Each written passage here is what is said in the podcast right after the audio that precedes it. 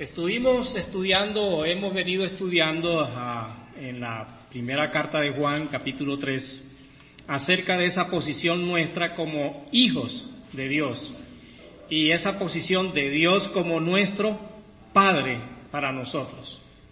Eh, y hemos venido hablando de la importancia de entender y tener bien clara esa posición, pues cuán difícil es entender la palabra de Dios si no somos hijos de Dios. Cuán difícil es obedecer la palabra de Dios si Dios no es nuestro Padre. Y cuán difícil es entender la exhortación o aceptar la exhortación que Él nos hace a nosotros como hijos si nosotros no somos hijos así en la vida natural, en la vida normal. Qué difícil es que un chico por ahí en la calle escuche un llamado de atención de alguien que no es su papá. Y ese chico puede tener con toda razón una expresión y una manera de hablar y de decirle a esta persona que le está hablando, oiga, usted no tiene derecho de regañarme ni de llamarme la atención porque usted no es mi papá.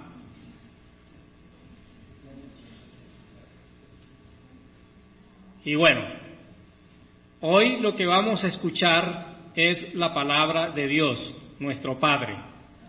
Y si Él es nuestro Padre, podríamos nosotros decirle, mm, no acepto lo que me estás diciendo porque tú no eres mi papá. Pues si hay alguien que pueda decir eso aquí, le invito a que cambie esa manera de pensar y busque o entienda el propósito de Dios que Dios quiere que usted sea su hijo. Bien, estamos en el capítulo 3 de Primera de Juan y hoy voy a a ir más bien rápido con la enseñanza porque tengo que cubrir todos los versículos que me quedan de ese capítulo. Ah, les confieso que pues yo he enseñado sobre este capítulo en otras ocasiones, primera de Juan, pero en esta ocasión de estar estudiando este capítulo 3, he aprendido mucho el Señor me ha enseñado mucho y el panorama se ha ampliado en una manera que yo no lo había pensado, ni lo había visto como en esta ocasión lo he visto. Así que doy gracias a Dios por haber tenido este privilegio de mm, compartir con ustedes acerca del capítulo 3 de Primera de Juan y gracias también al pastor Alejandro que me asignó esa, esta parte de la enseñanza, porque ha sido una bendición muy grande para mí. El domingo pasado estuvimos hablando de, no sé si se acuerdan, de el Hijo de Dios, estuve hablando acerca de que el Hijo de Dios tiene una conducta genuina de adoración al Padre.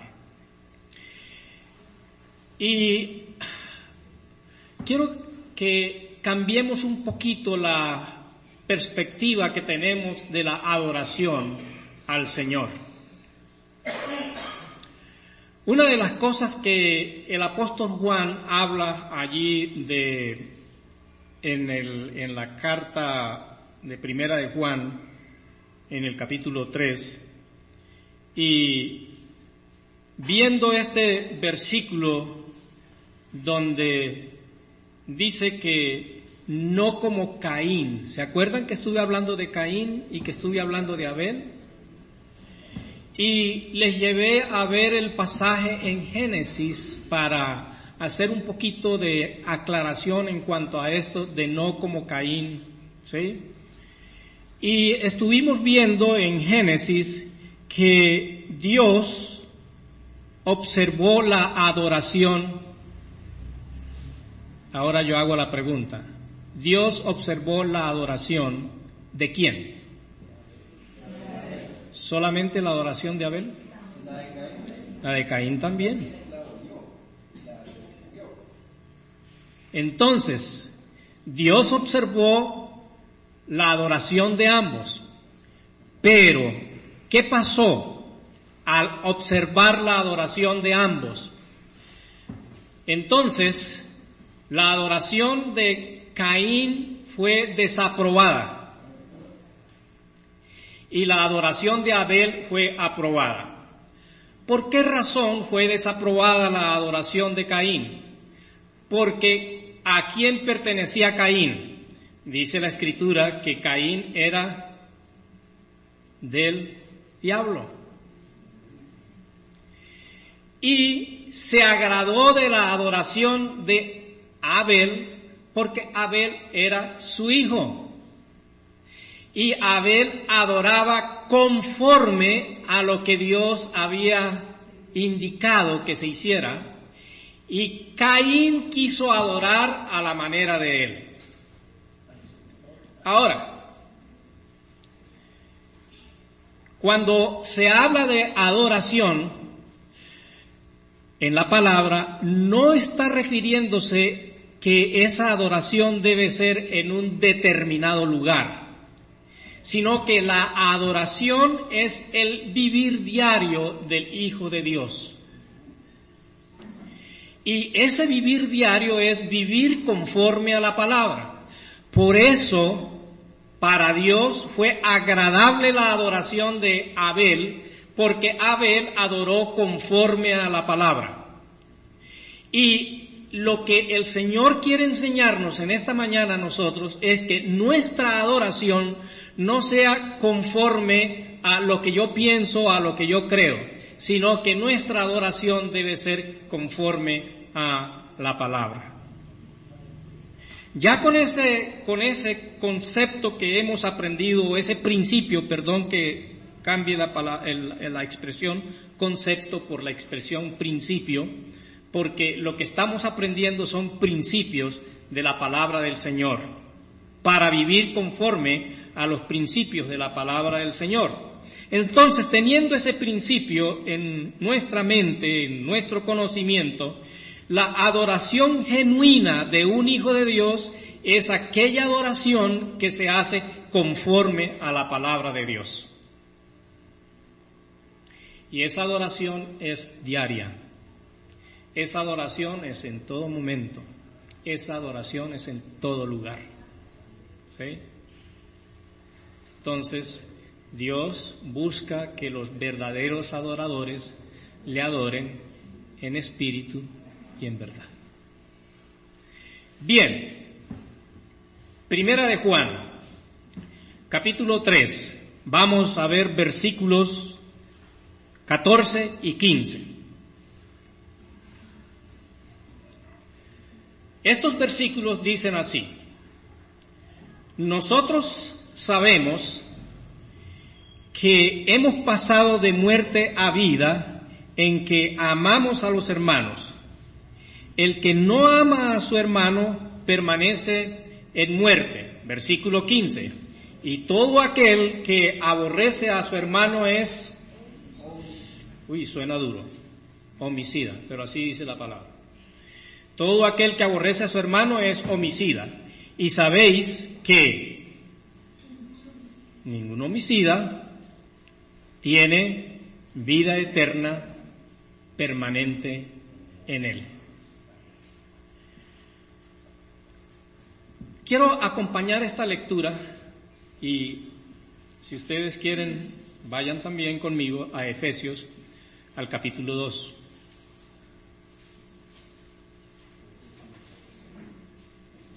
Efesios capítulo 2. Y este pasaje del versículo 1 en adelante dice de la siguiente manera, y Él os dio vida a vosotros cuando estabais muertos en vuestros delitos y pecados, en los cuales anduvisteis en otro tiempo, siguiendo la corriente de este mundo, conforme al príncipe de la potestad del aire, el espíritu que ahora opera en los hijos de desobediencia, entre los cuales también todos nosotros vivíamos o vivimos en otro tiempo en los deseos de nuestra carne, haciendo la voluntad de la carne y de los pensamientos, y éramos por naturaleza hijos de ira, lo mismo que lo demás. Pero Dios, pero Dios, que es rico en misericordia, por su gran amor con que nos amó, aun estando nosotros muertos en pecado, nos dio vida juntamente con Cristo. Y entre paréntesis, por gracia soy salvo.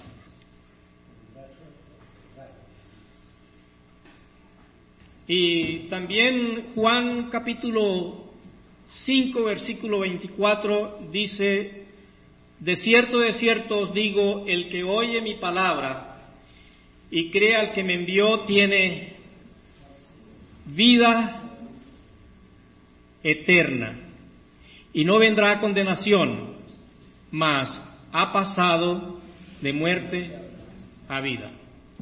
Hago una pregunta. ¿Cómo se dice cuando un muerto se levanta? ¿Cómo se dice? Resurrección.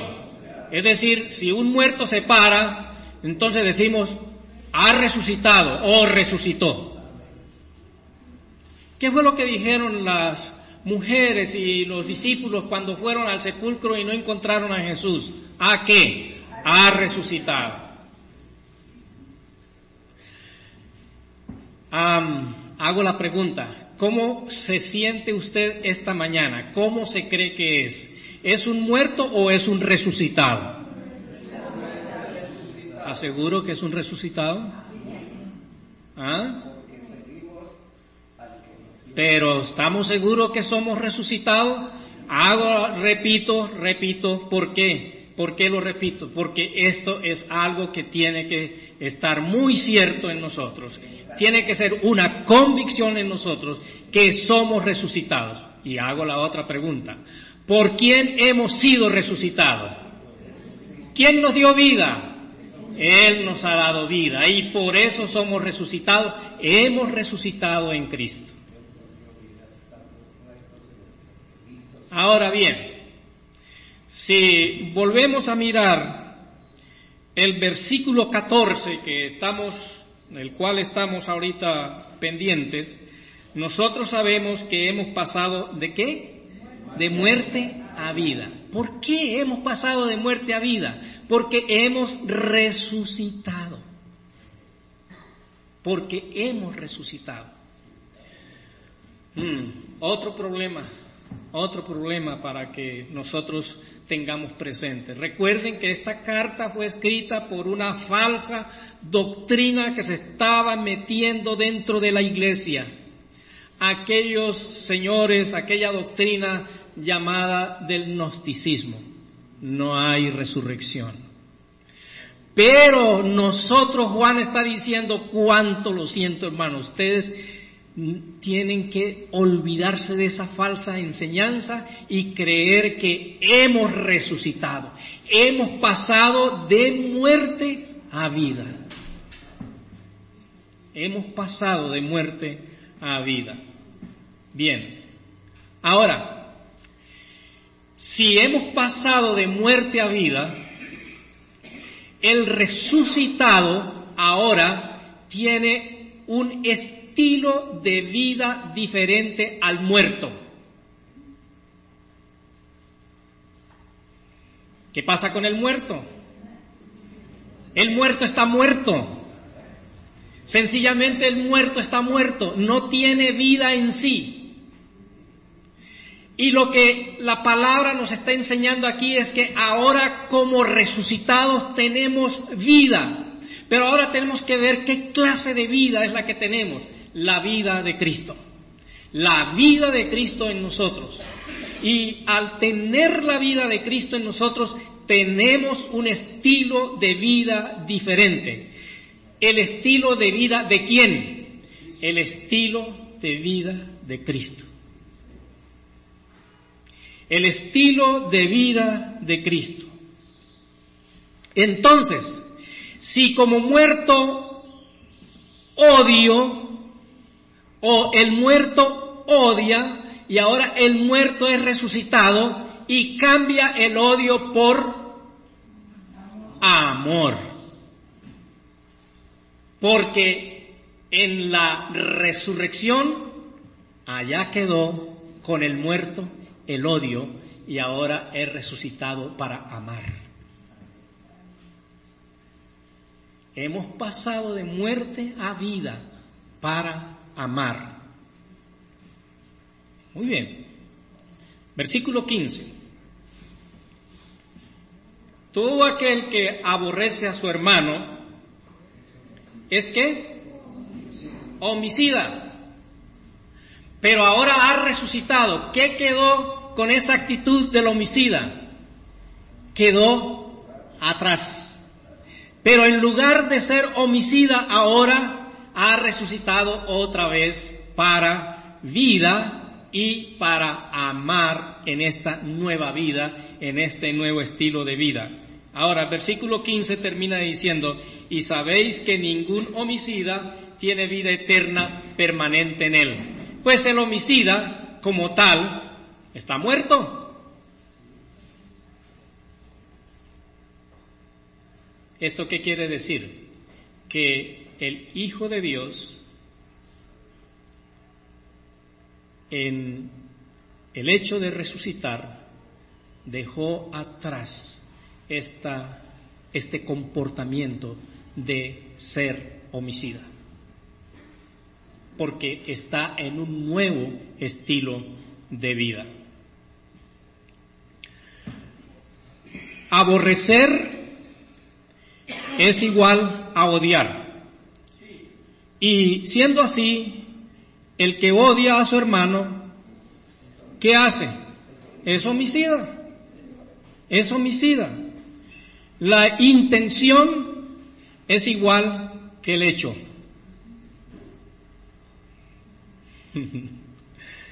Ustedes habrán escuchado todas las noticias cuando, cuando retienen algún delincuente y el periodismo, la noticia, dice, capturaron a un presunto homicida capturaron a un presunto ladrón. Eh, han capturado a un presunto violador. ¿Qué quiere decir esa palabra presunto?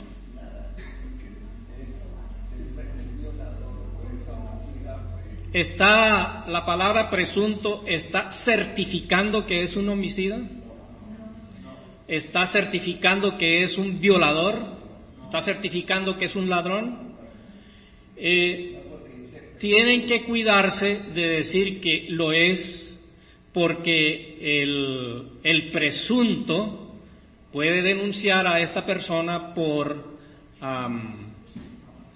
certificar dicha posición. Pero ¿qué hacemos aquí con la palabra del Señor?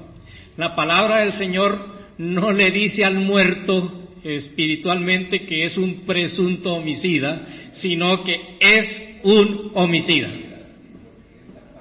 ¿Y quién puede irse en contra de esta expresión de la palabra? Nadie, es la palabra de Dios, así está escrito.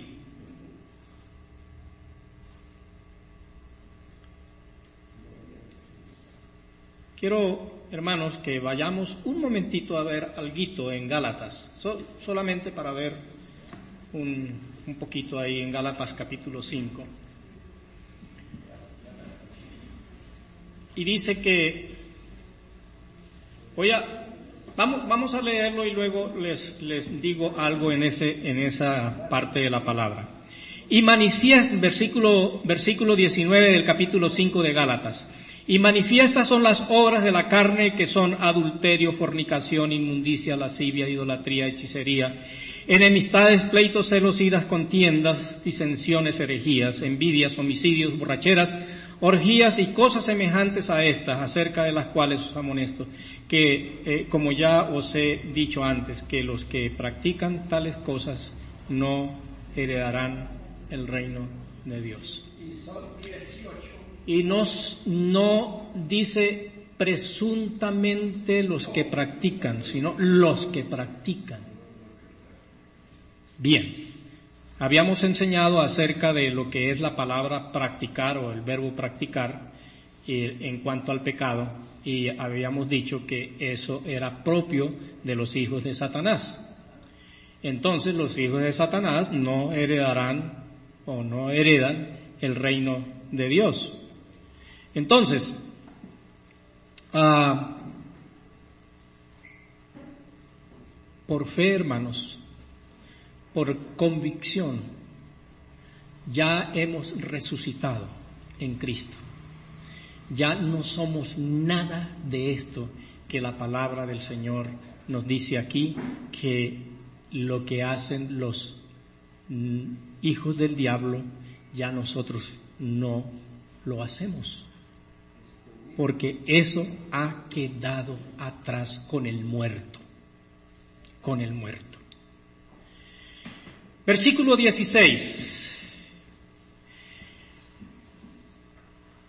Entonces, hermanos, he dicho con esto que los hijos de Dios o el Hijo de Dios ah, es un hijo o es una persona resucitada para bien, para glorificar a Dios, para adorar a Dios. Y el Hijo de Dios, con toda su conducta, con lo que hace en la vida permanente, ¿sí? Da testimonio de haber sido resucitado, de haber nacido de nuevo para vida eterna.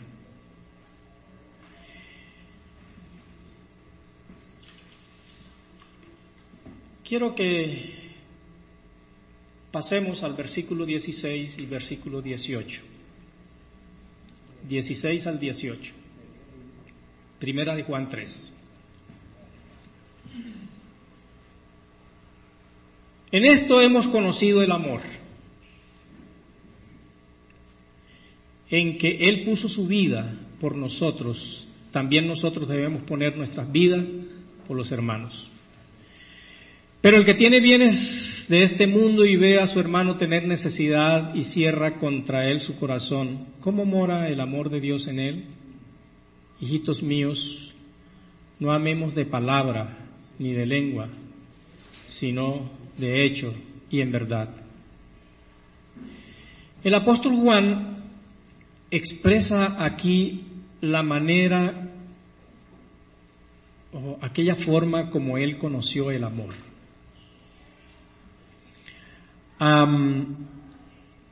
¿Cómo lo conoció? ¿De quién lo conoció? Dice que esa persona de quien él conoció el amor, esa persona puso su vida por nosotros. El versículo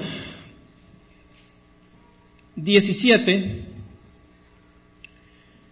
nos hace un llamado de atención bastante contundente.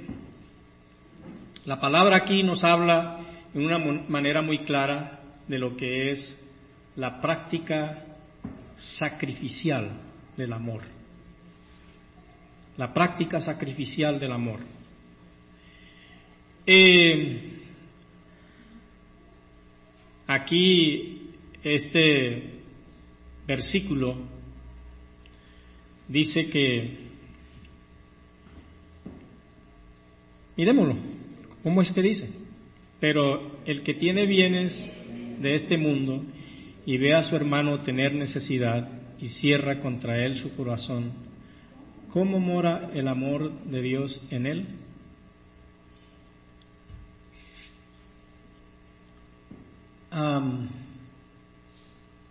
nos cuesta, ¿cierto?, en medio de la, de la iglesia, eh, practicar el amor en la manera como Juan nos está hablando aquí. Em, dice que ve a su hermano tener necesidad. Y dice, y cierra contra él su corazón. A veces malinterpretamos esto y vemos todo lo que habla en la palabra necesidad, lo vemos como en el sentido de falta de alimento, vamos a decirlo así. O de pronto falta de vestuario, pronto falta de un techo. Pero la necesidad puede ser otra.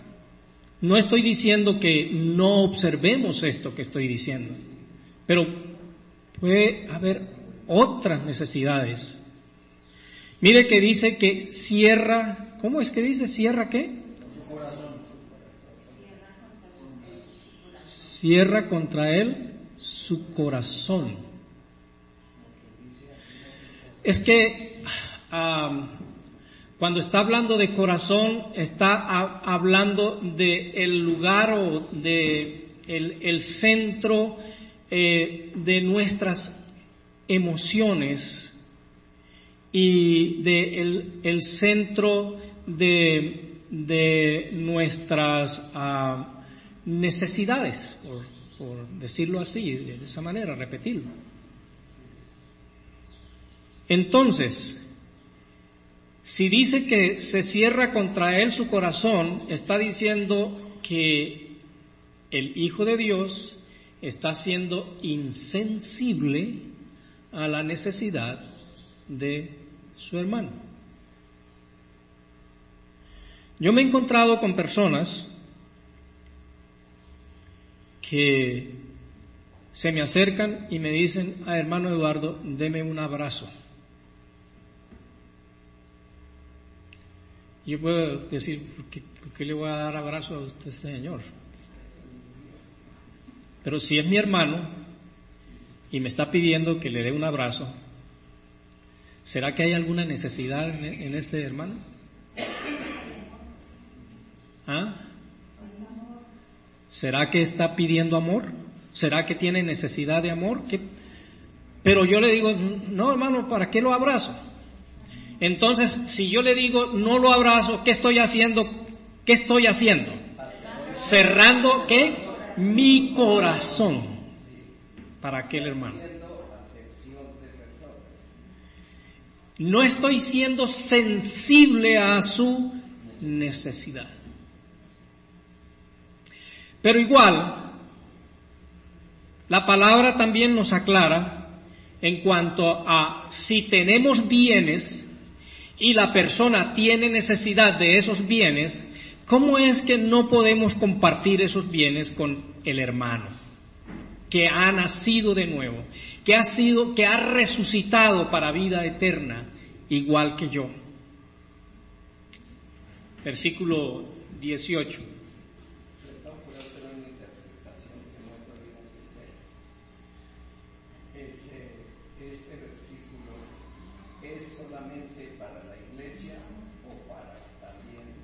Está, está enseñando a la iglesia, está enseñando a la iglesia. Versículo 18, hijitos míos,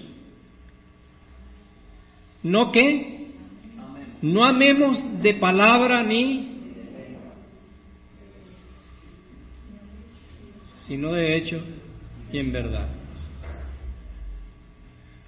Esta mañana yo dije, ¿cómo lo, cómo lo digo? De una manera más Hermano, hermanos, hijos de Dios, no, no sea, no hable tanto bla bla bla. Es que a veces es bla bla bla, no nada más. Hagámoslo. Pongámoslo en práctica. Es un nuevo estilo de vida que debemos o que es algo debe ser natural en el Hijo de Dios, un nuevo estilo de vida, amar, compartir, ser sensible a las necesidades de mi hermano.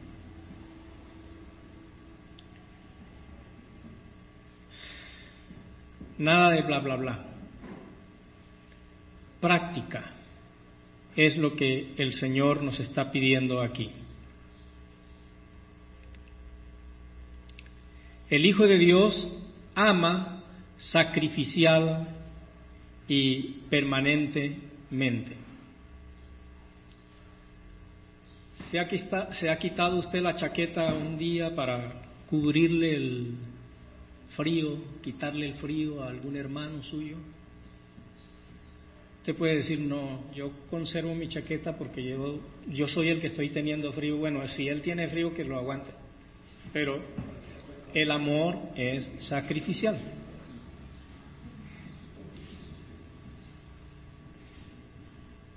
El amor es sacrificial, el amor de Dios, el amor que vamos a practicar o que debemos practicar nosotros. Eh, ah, tengo muchas, eh, o hay muchas experiencias que que yo personalmente o mi esposa y yo hemos vivido personalmente en cuanto a esto del, amor, amor sacrificial. En, un, en un tiempo, cuando éramos un poco más jóvenes, este, mi esposa y yo acostumbrábamos cada 15 días irnos al, a la plaza de Abastos, en Bogotá y llenábamos nuestro, nuestro vehículo. Siempre, bueno, hemos tenido, el Señor, el Señor sabe eh, o conoce nuestra, nuestra intención y siempre hemos tenido vehículos grandecitos. Y entonces llenábamos ese vehículo allá en la plaza de Abasto hasta donde más no podíamos. Llegábamos a la casa con... y teníamos una persona en casa que es, trabajó con nosotros o nos ayudó en casa por muchos años. Y mi esposa llegaba y le decía a esta persona, mire, haga cuatro o cinco mercados, apártelos y, y pues los ponemos allí en el garaje, los pondremos en el vehículo el sábado, el domingo, en la mañana y luego que el Señor nos guíe a ver a quién debemos darle este mercado, estos mercados. Ahora, podríamos decir, bueno, Eduardo y Emma no están sacrificando nada, porque tienen abundancia, entonces de la abundancia están dando, pero mm, la cosa no va a ese punto. Esto lo hicimos yo no sé por cuánto tiempo, pero lo hicimos. Llegó un tiempo en, nuestra vida que hubo un día que yo le dije a mi esposa, mi amor, no sé qué voy a hacer mañana cuando me pidas que te traiga una bolsa de leche o los huevos para el desayuno porque no tengo de dónde comprar ni la bolsa de leche y menos huevos. Yo me acuerdo que era un sábado en la, en la noche que le dije eso a mi esposa. El domingo en la mañana yo fui, metí la llave en el vehículo para prenderlo y vi que la aguja de la gasolina no subió mucho. Ah, no tengo cómo echarle gasolina al vehículo, pero yo quiero ir a la iglesia, no me quiero quedar en la iglesia, en la casa, quiero ir a la iglesia. Le dije a mi esposa, mami, ¿vamos a ir a la iglesia o qué? dice, papi, yo tengo mucho dolor de cabeza, yo prefiero quedarme aquí en la casa. Y pues ve tú con la niña. Teníamos la niña menor con nosotros todavía. Y yo llamé a la niña Carolina, alistes, alístate para que nos vayamos para la iglesia, aún con la gasolina tan poquita. Y nos subimos al vehículo y nos fuimos para la iglesia. Yo me fui pensativo, Señor, ¿qué vamos a hacer?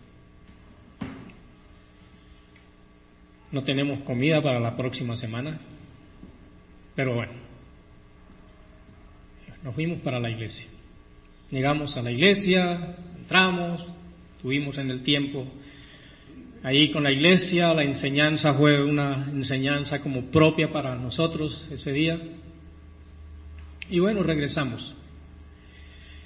Cuando entré el vehículo al, garaje y luego fui a la, a la sala, encontré que de la puerta a la entrada de la puerta de la sala, entrada de la calle, había una fila de paquetes de mercado.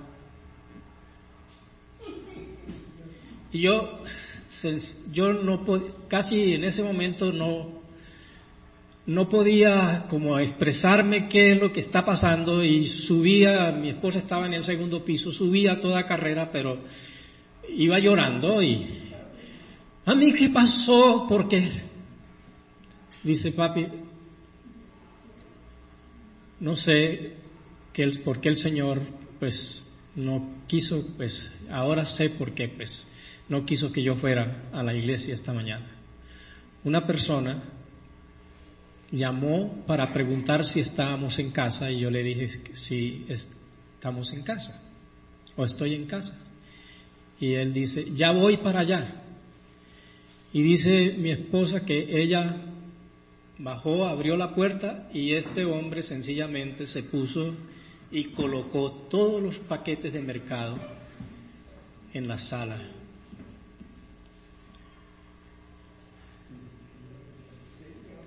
Y luego se fue.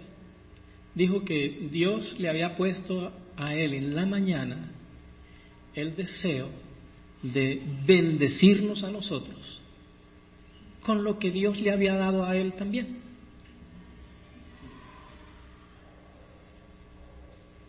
Sabe, hermano, tuvimos comida para 15 días. Así era, así era el mercadito.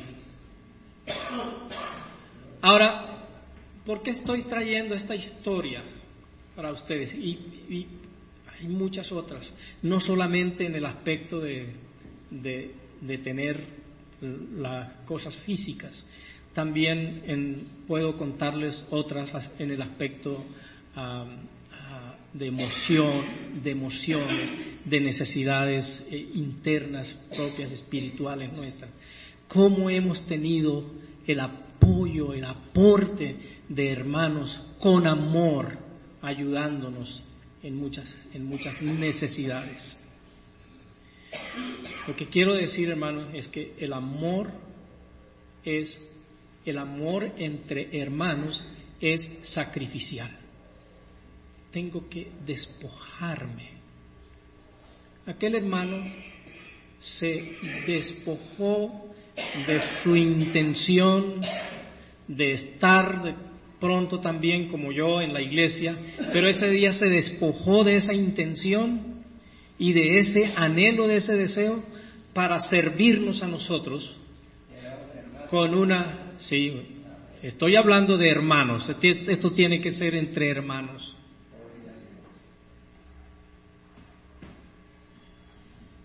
El amor es sacrificial. No es solo bla, bla, bla. Tiene que ser práctico. Práctico.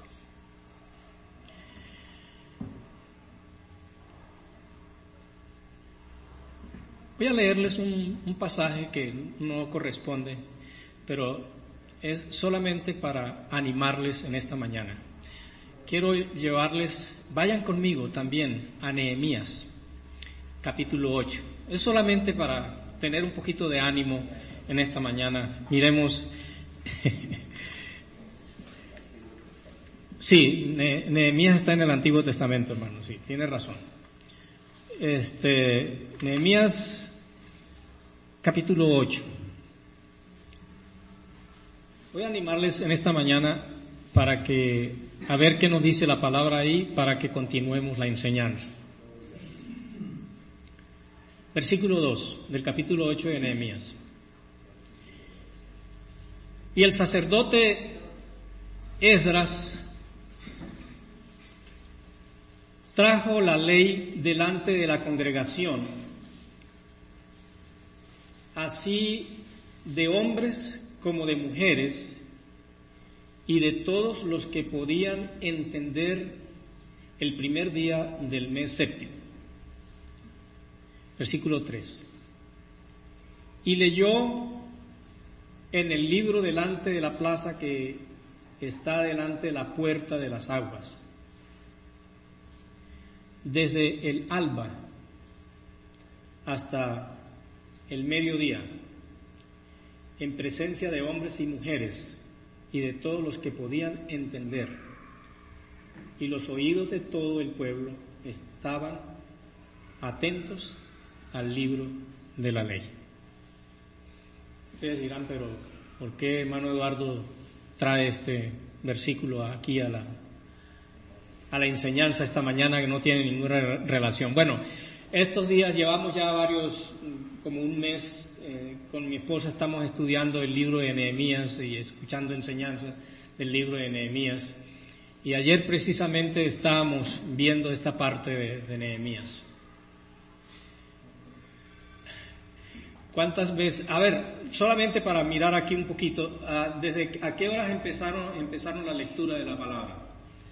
Dice desde el alba. ¿Qué, qué, hora sería? ¿Ah? La madrugada sería, o, empezaba como a aclarecer, a amanecer, ¿sí? Vamos a decir que serían como qué, como las seis, seis de la mañana. Pero dice que estuvieron leyendo, o Esdras estuvo leyendo la palabra hasta qué horas. Dice hasta el mediodía. ¿Ustedes están dispuestos? ¿A qué horas empezamos? Hoy.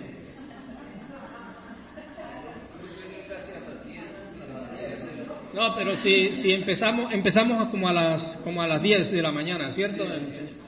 Y si vamos 6 horas, ¿hasta qué horas voy a estar enseñando? Hasta las 4. ¿Ah? Hasta las 4. Hasta las 4 de la tarde. ¿Estaríamos dispuestos a aguantarnos? No, ustedes no, no creo que me aguanten. Pero bueno, eh, lo que, lo que quiero.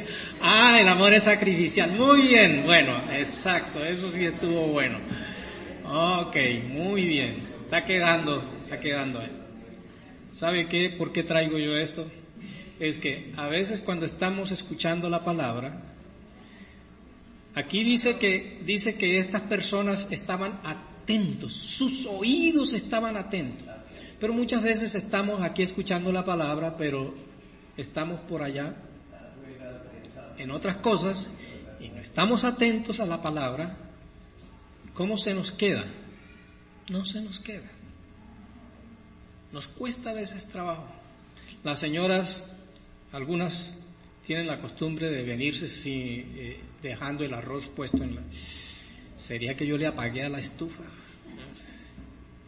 O, o el esposo llega eh, preguntando, yo no me acuerdo si yo cerré la llave del baño bien. y bueno, llegan con unas preocupaciones que, apartan completamente la enseñanza de la enseñanza. Entonces, estemos atentos. Me voy a tomar unos minutitos más de lo normal. Entonces, estemos atentos a la enseñanza de esta mañana porque quiero concluir este capítulo 3. El Hijo de Dios testifica por su conducta la posición que tiene como hijo de Dios.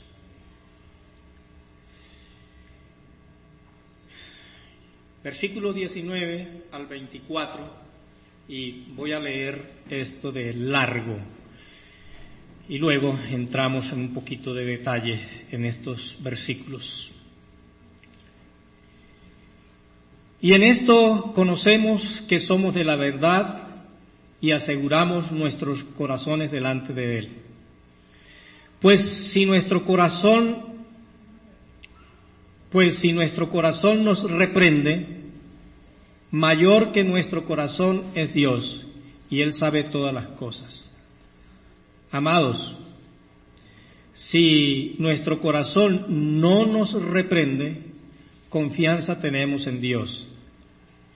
Y cualquiera cosa que pidiéramos la recibiremos de Él porque guardamos sus mandamientos y hacemos las cosas que son agradables delante de Él. Y este es su mandamiento, que creamos en el nombre de su Hijo Jesucristo y nos amemos unos a otros como nos lo ha mandado. El que guarda sus mandamientos permanece en Dios y Dios en él. Y en esto sabemos que Él permanece en nosotros por el Espíritu que nos ha dado.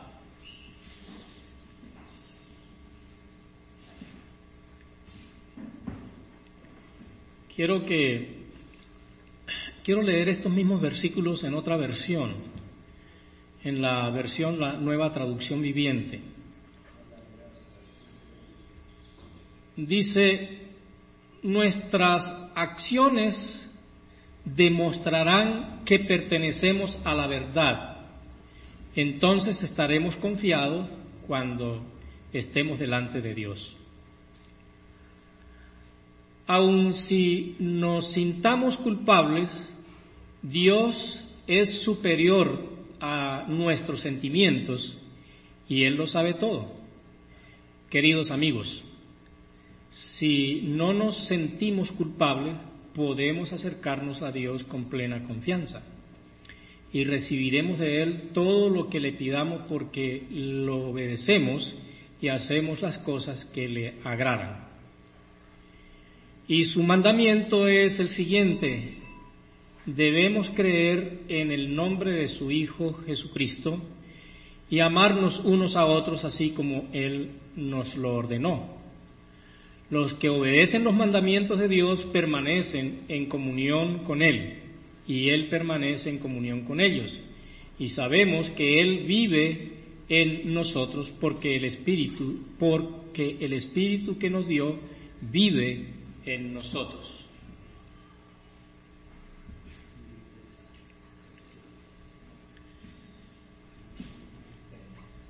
Hermanos, he venido compartiendo con con ustedes esta enseñanza del apóstol Juan,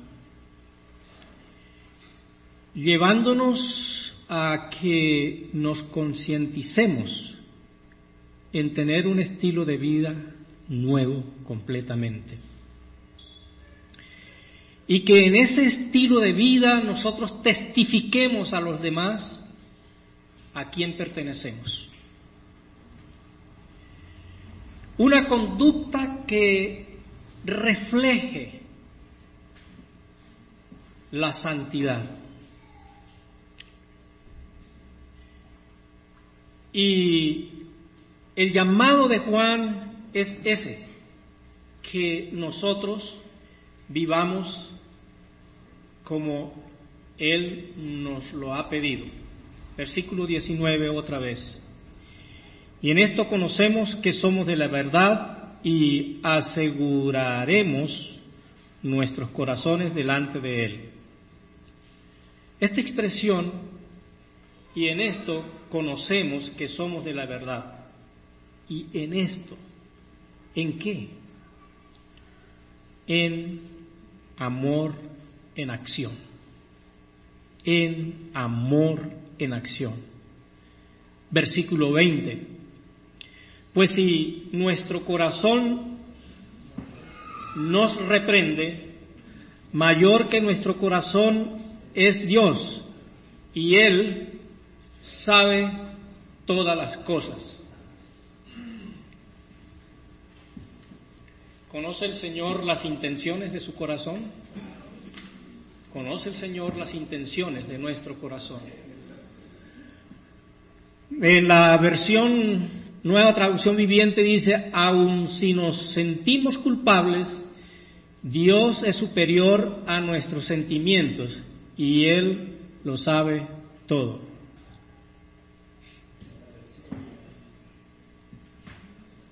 En algún momento de su vida, póngame cuidado a esta pregunta que voy a hacer. En algún momento de su vida, ¿ha sentido usted que le ha faltado el amor para alguno de sus hermanos en la fe? Estoy hablando. ¿Le ha faltado el amor para alguno de sus hermanos?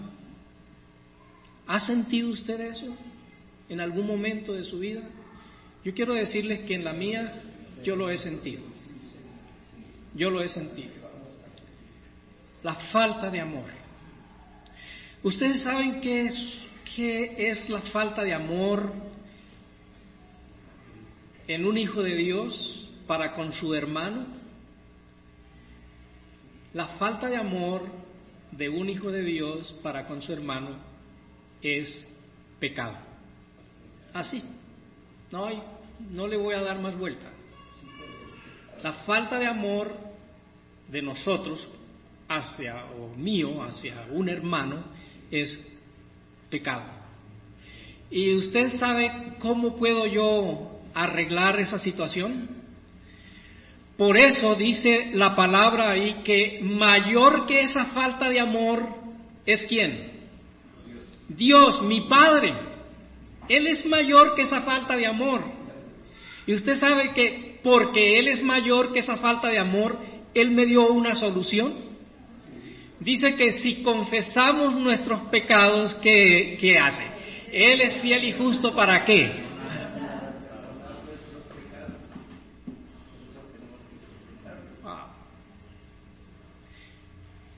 Hermano, cuando usted sienta ahí que el Espíritu Santo le está diciendo, oye, te está faltando amor para... Ay, para qué? Ay, yo no sabía, hermano Horacio, pero bueno, está bien. Entonces, Dios en su palabra ha puesto la solución. Confiese, confiese. Hermano, me ha faltado amor para ti. Me ha faltado amor para ti. Uy, bueno. Por eso les leí ahí a Nehemías, que estemos atentos, ¿no? Atentos.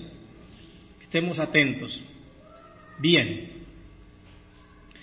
Entonces, cuando en nuestro corazón sentimos esa voz, ah, ¿Ustedes se acuerdan del ejemplo de la alarma?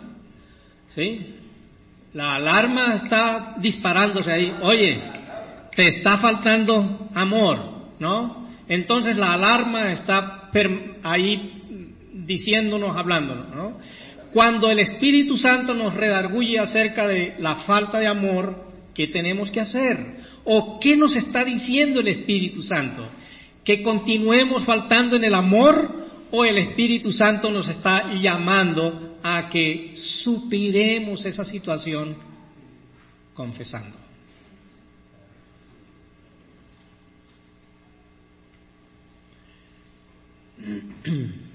En segunda de Timoteo capítulo 2 y el versículo 19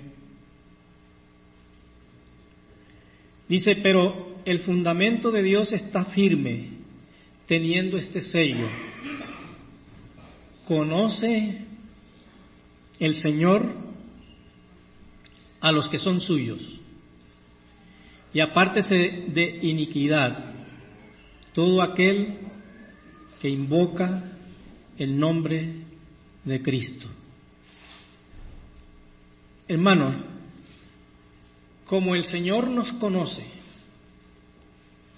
y como Él ha puesto en nosotros ese fundamento de amarnos unos a otros, y si el Espíritu Santo nos redarguye acerca de la falta de amor, ¿qué tenemos que hacer? Practicar lo, aquello en lo cual hemos sido fundamentados.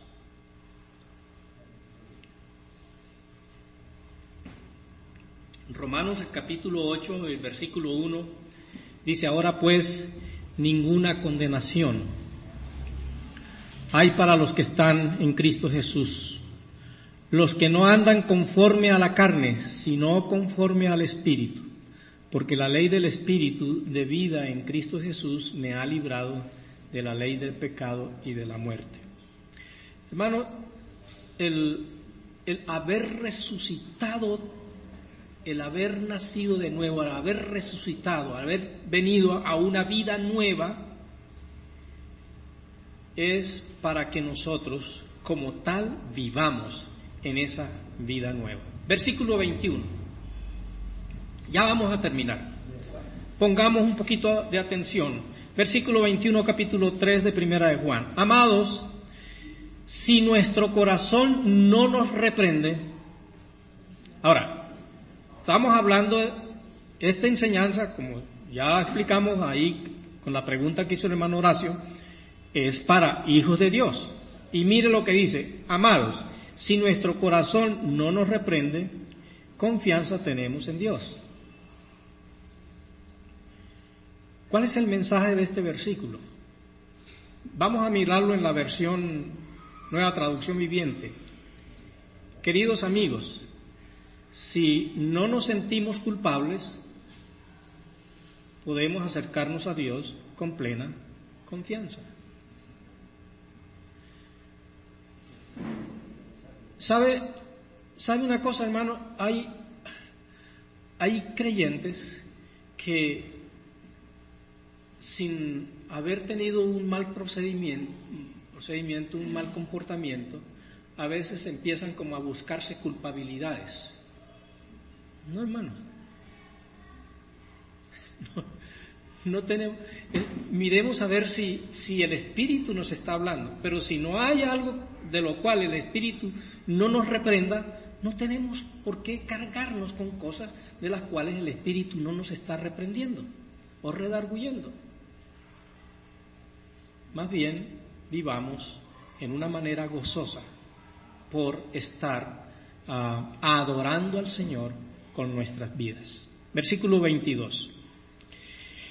Y cualquiera cosa que pidiéramos la recibiremos de Él porque guardamos sus mandamientos y hacemos las cosas que son agradables delante de Él. En la traducción, nueva versión, nueva traducción viviente, y recibiremos de Él todo lo que le pidamos porque lo obedecemos y hacemos las cosas que le agradan.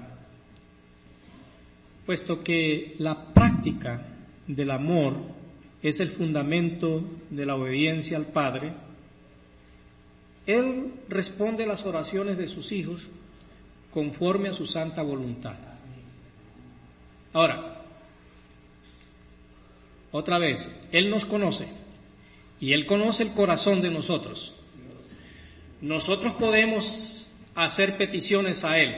Dice que nos contesta todas las peticiones. Cualquier cosa dice que pidiéramos.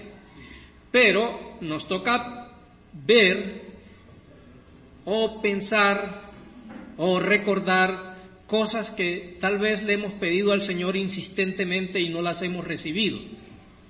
Y nos podemos, eh, y podemos cuestionar este versículo, este versículo no, pues por, por lo menos, puedo decir, por lo menos conmigo no se ha cumplido. Pero, hermano, nos toca mirar bien el versículo.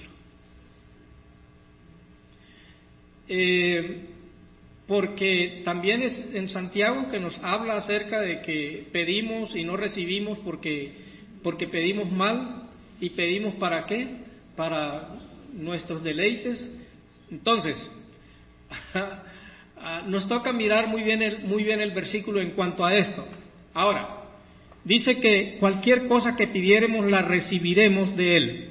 Pero, ¿qué será esa cualquier cosa? Esa cualquier cosa tiene que ver en cuanto a mi conducta, donde estoy yo siendo débil, no estoy siendo ah, ah, contundente en cuanto a vivir de acuerdo a la palabra de Dios. No estoy teniendo una vida que sea permanentemente de adoración al Padre. Yo quiero en esta mañana, por decir en esa manera, orar o pedir a mi Padre Celestial que me ayude a tener una conducta que sea de adoración a Él en todo el tiempo que yo viva. Yo quiero, Padre, que me ayudes a corregir mi manera de hablar. Quiero quitar esas palabras que no corresponden a el léxico de un hijo tuyo. Y, y así pueden venir muchas otras peticiones que están de acuerdo a la voluntad de Dios. Ahora podemos preguntarnos, ¿y cuál es la voluntad de Dios? Y la palabra misma nos contesta, la voluntad de Dios es nuestra santificación.